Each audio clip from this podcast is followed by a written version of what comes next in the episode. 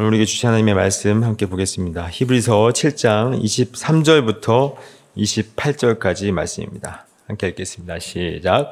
제사장은 된 그들의 수요가 많은 것을 죽음으로 말미암아 항상 잊지 못함이로되 예수는 영원히 계심으로 그 제사장 직분도 갈리지 아니하느니라. 그러므로 자기를 힘입어 하나님께 나아간 자들을 온전히 구원할 수 있으니 이는 그가 항상 살아계셔서 그들을 위하여 간구하심이라. 이러한 대제사장은 우리에게 합당하니 거룩하고 악이 없고 더러움이 없고 죄인에게서 떠나 계시고 하늘보다 높이 되시니라. 그는 저 제사장들이 먼저 자기 죄를 위하여 그 다음에 백성의 죄를 위하여 날마다 제사 드리는 것과 같이 할 필요가 없으니 이는 그가 단번에 자기를 드려 이루셨습니다. 율법은 약점을 가진 사람들을 제사장으로 세웠거니와 율법 후에 하신 맹세의 말씀은 영원히 온전하게 되신 이들을 세우셨느니라. 아멘. 어, 여러분이 누군가에게 전도를 할 때 어, 예수님을 믿으셔야 합니다. 라고 어, 전도를 했습니다.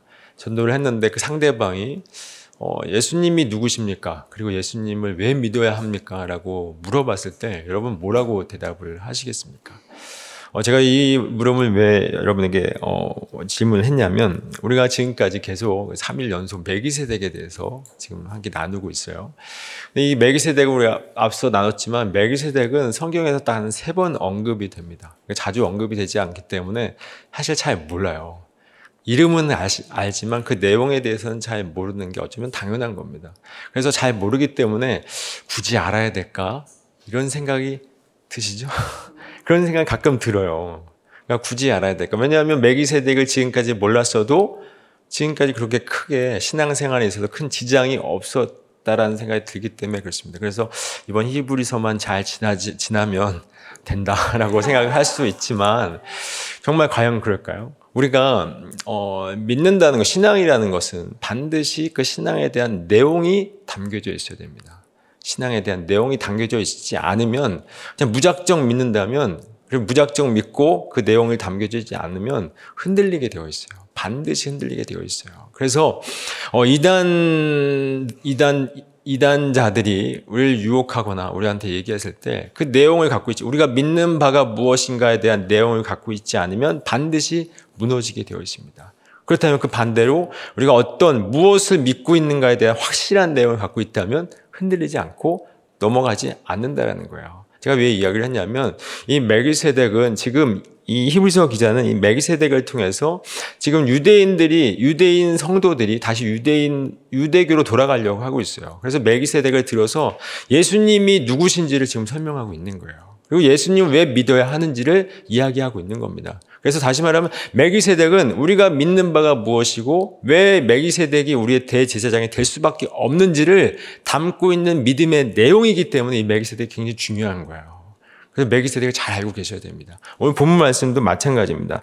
오늘 본문 말씀도 메기세덱이 왜 우리의 대제사장이 메기세덱을 따라 반차 메기세덱의 반차에 따른 어, 이 땅에 오신 예수님이 왜 우리의 대제사장이 될 수밖에 없는지를 오늘 본문에서도 분명하게 말씀을 하고 있습니다. 오늘 본문 23절과 24절 함께 읽어보도록 하겠습니다. 시작. 제사장 된 그들의 수요가 많은 것은 죽음으로 말미암아 항상 잊지 못함이로되 예수는 영원히 영원히 계심으로 그 제사장 직분도 갈리지 아니하느니라 라고 말씀하고 있어요.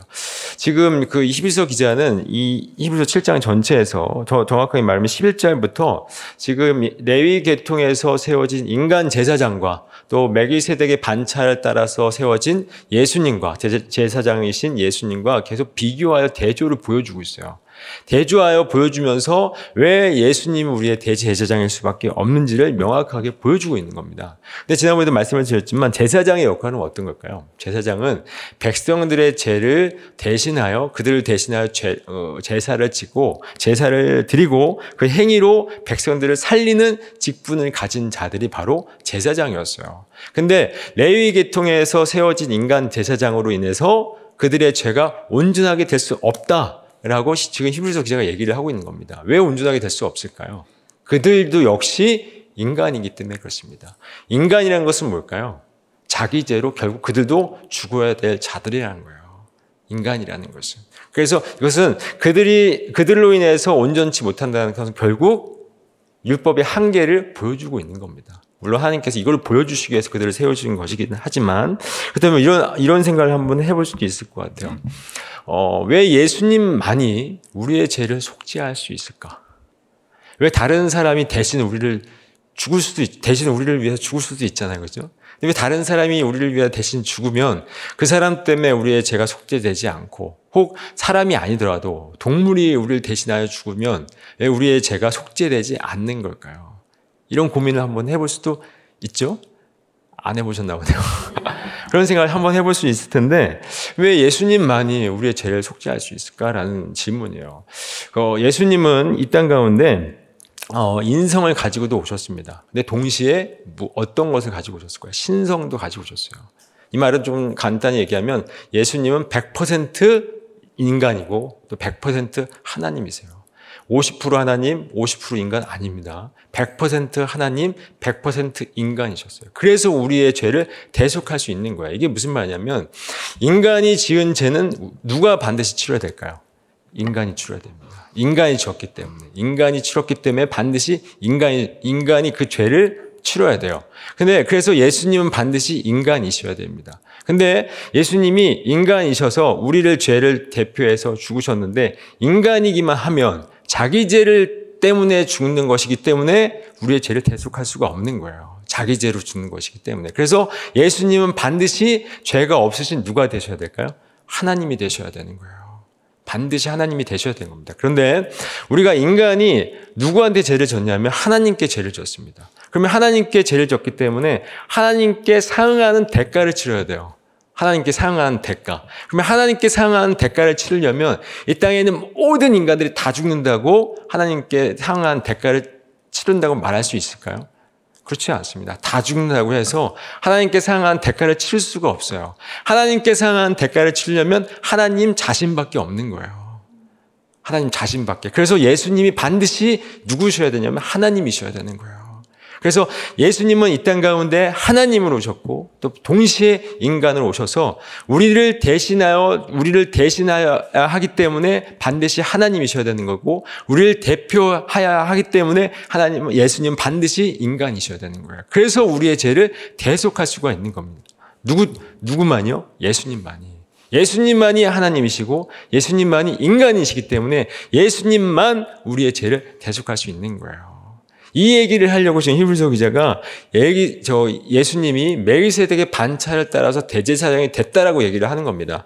우리 앞서서 저 함께 읽어봤지만 3절에 보면 이런 말씀이 있어요. 어, 7장 3절이죠. 제가 읽어보겠습니다. 아버지도 없고 어머니도 없고 족보도 없고 시작한 날도 없고 생명의 끝도 없어 하나님의 아들과 닮아서 항상 제사장으로 있느니라라고 말씀을 해서 지금 멜기세덱을 소개하고 있는데 여기 멜기세덱을 소개하고 있는 거 보니까 이 사람은 시작한 날도 없답니다. 그리고 어, 생명의 끝도 없고 하나님의 아들과 닮아서 항상 제사장으로 있다. 이게 지금 누구를 얘기하고 있는 걸까요? 시작한 날도 없고 생명의 끝도 없다. 영원한 생명 가운데 있다. 누굴까요? 하나님이세요. 그러니까 예수님이 곧 하나님이신 거예요. 이 땅 가운데 제사장으로 오신 예수님이 곧 하나님이다. 라고 말씀을 하고 있는 겁니다. 그래서 예수님이 하나님이시기 때문에 우리의 죄를 대신 지을 수가 있는 거예요. 예수님이 하나님이시기 때문에. 그래서 우리에게 대속할 수 있는 영원한 제사장이 될 수 있다라는 것을 분명하게 말씀하고 있는 것입니다. 그래서 인간 제사장은 자기 죄도 해결할 수 없기 때문에 우리를 온전하게 이룰 수가 없는 거예요. 그러나 예수님은 하나님이시기 때문에 죄가 없으신 하나님이시기 때문에 우리의 죄를 대신 져서 우리를 대속할 수 있다라고 분명하게 말씀을 하고 있는 거죠. 그리고 예수님은 그냥 제사장이 아닙니다. 어떤 제사장일까요? 영원한 제사장이세요. 이 영원한 제사장이라는 것은 뭘까요?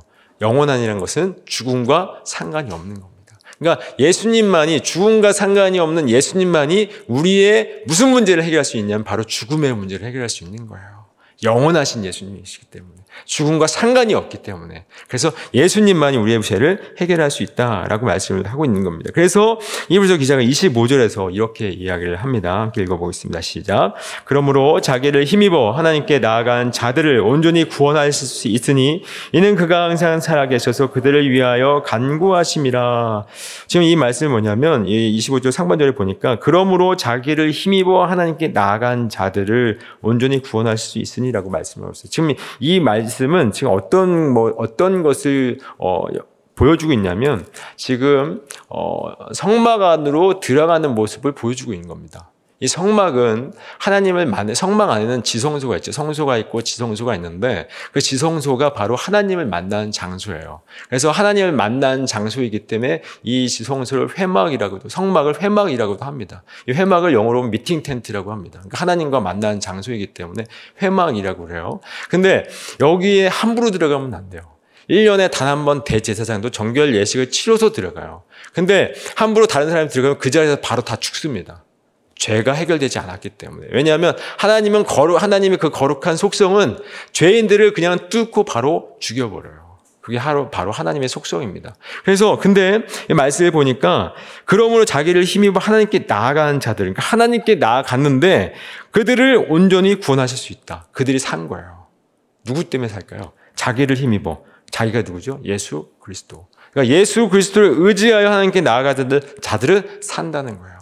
무엇이 해결되기 때문에요? 죄가 해결됐기 때문에. 왜 죄가 해결됐을까요? 여기 후반절 보니까 이렇게 얘기합니다. 제가 읽어볼게요. 이는 그가 항상 살아계셔서 그들을 위하여 강구하심이라고 말씀하고 있어요. 예수님이 그들을 위하여 강구하시는 거예요. 그들을 구원하시기 위해서 그들을 건져내신 겁니다. 그래서 그들이 산 거예요. 만약에 우리가 지옥에 들어갔어요. 근데 우리가 지옥에 들어갔다 할지라도 예수님은 지옥까지 쫓아오셔서 우리를 구원해 내시는 겁니다. 지옥에 갈 일은 없지만 만약 예를 들자면 그러는 거예요. 그래서 지옥 끝까지 쫓아가서 우리를 데리고 나오시는 거예요. 그것이 바로 이것을 말씀하고 있는 겁니다. 그래서 예수 그리스도를 말미암아 우리가 온전히 구원할 수, 온전히 구, 온전해질 수 있기 때문에 우리가 하나님 앞에 나아가서 죽지 않는 거예요. 예수님 때문에. 그래서 예수님이 우리의 영원한 대제사장이다. 예수님이 아니면 우리는 다 죽는다. 예수님만이 우리의 대제사장임을 분명하게 말씀을 하고 있는 거예요. 그래서 히브리서 기자가 오늘 보면 26절과 27절에서 예수님이 대제사장임을 다시 한번 언급을 합니다. 함께 읽어보겠습니다. 시작. 이러한 대제사장은 우리에게 합당하니 거룩하고 악이 없고 더러움이 없고 죄에서 떠나 계시고 하늘보다 높이 되신지라. 그는 저 27절까지 그는 저 대제사장들이 먼저 자기 죄를 위하여 다음에 백성의 죄를 위하여 날마다 제사 드리는 것과 같이 할 필요가 없으니 이는 그가 단번에 자기를 드려 이루셨습니다.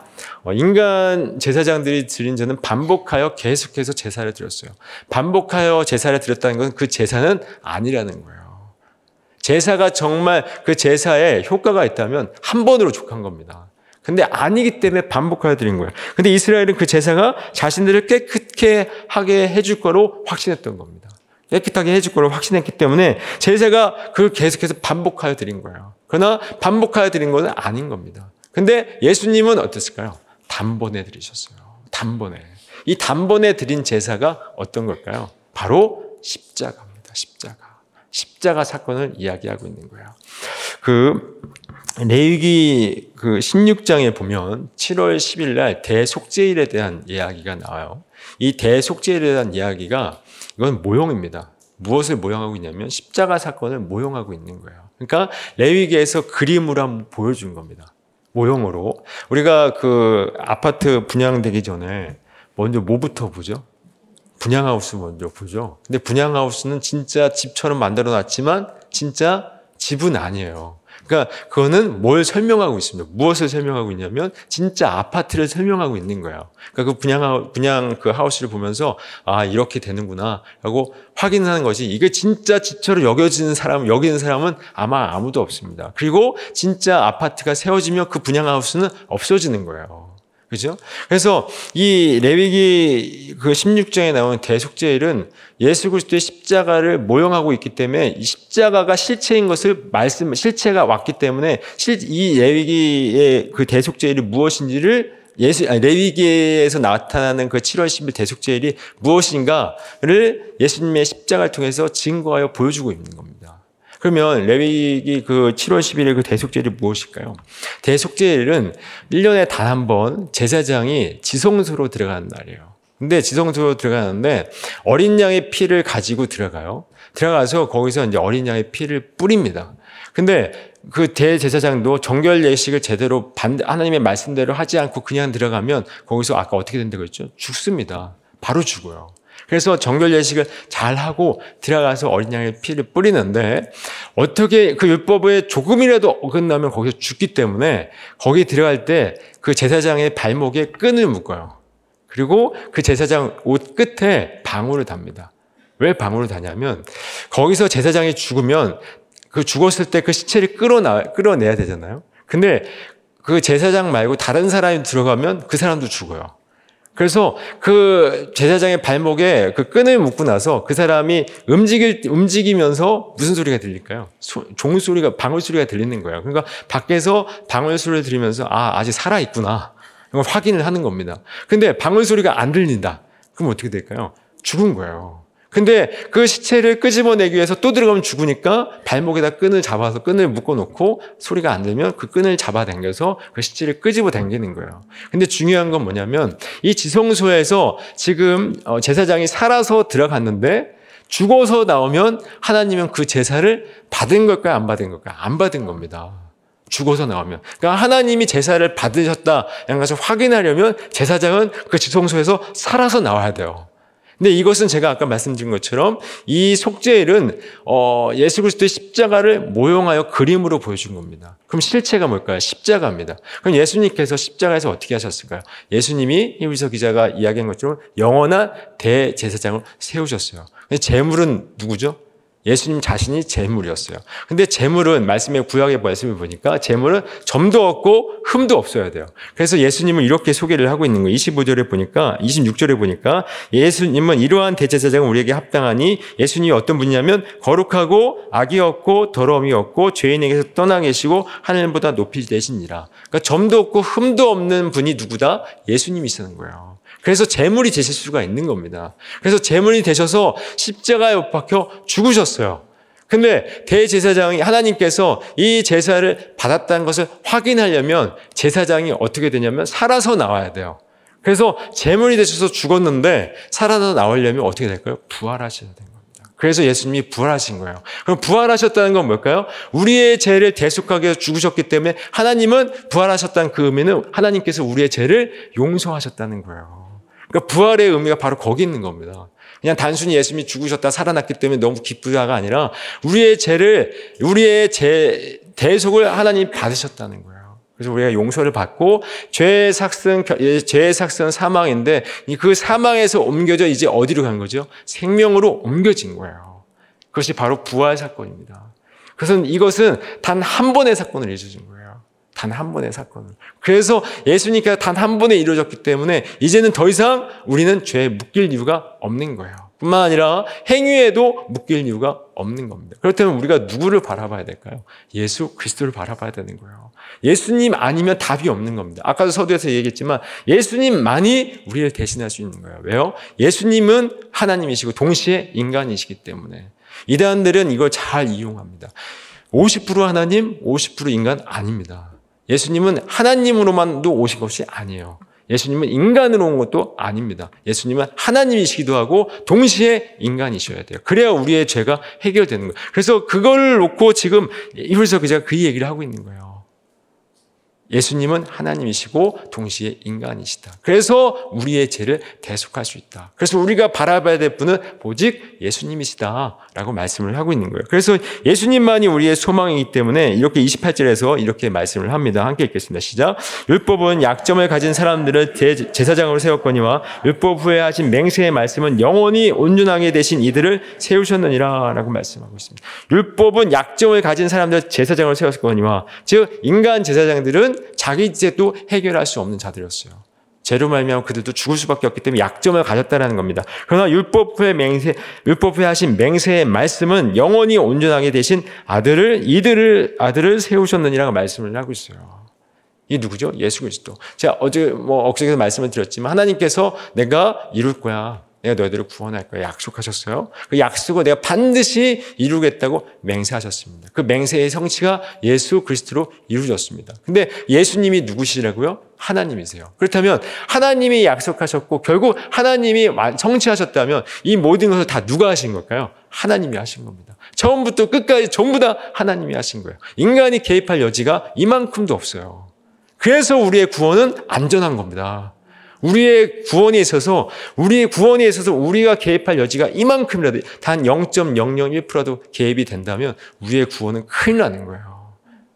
큰일 나는 겁니다. 그러나 하나님이 약속하셨고 맹세하셨고 맹세의 성취로 예수 그리스도가 이 땅 가운데 오셔서 십자가에 못 박혀 죽으심으로 말미암아 우리의 구원이 이미 완성된 거예요. 그리고 이 역사 속에서는 이제 완성을 향하여 가는 것처럼 보여지지만 이미 묵시 속에서는 이미 우리의 구원은 완성이 되어 있습니다. 그것을 우리에게 믿음으로 보라고 믿음을 주신 거예요. 그래서 그 믿음으로 그것을 소망하며 우리 한 걸음 한 걸음 걸어가는 것입니다. 그렇다면 우리는 어떻게 될까요? 예수가 우리의 소망이라면 더 이상 행위에 묶일 이유가 없는 거예요. 행위에. 근데 이 땅에 한국교회의 단점이 뭐냐면 행위에 너무 가치를 두고 있어요. 행위에. 너무 행위에 가치를 두고서 무엇을 하면 신앙생활 잘하는 것, 무엇을 하지 못하면 신앙생활 못하는 사람을 정죄해 버립니다. 근데 사실은 교회가 그렇다 할지라도 우리 스스로가 그것을 원합니다. 왜냐하면 신앙의 행위를 가지고 우리도 그를 우월함을 누리고 싶어서 우리도 그러고 있어요. 사실은 교회만의 문제가 아닙니다. 다 서로 쌍방 간에 합의하여 그러고 있는 거예요. 교회는 그걸 만들어주고 또 우리는 그 본성대로 그걸 누리고 싶은 겁니다. 그렇지 않습니다. 거기에 무엇을 했을 때 하나님이 우리 칭찬하시는 것이 아닙니다. 우리는 그 자체로만 그 자체로 하나님이 기뻐하시는 자예요. 그 자체로. 그래서 하나님은 우리에게 묻고 계십니다. 네가 무엇을 했는가를 묻지 않으세요.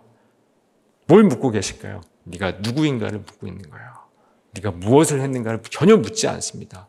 근데 우리는 내가 무엇을 했는가에 묶여 있어요.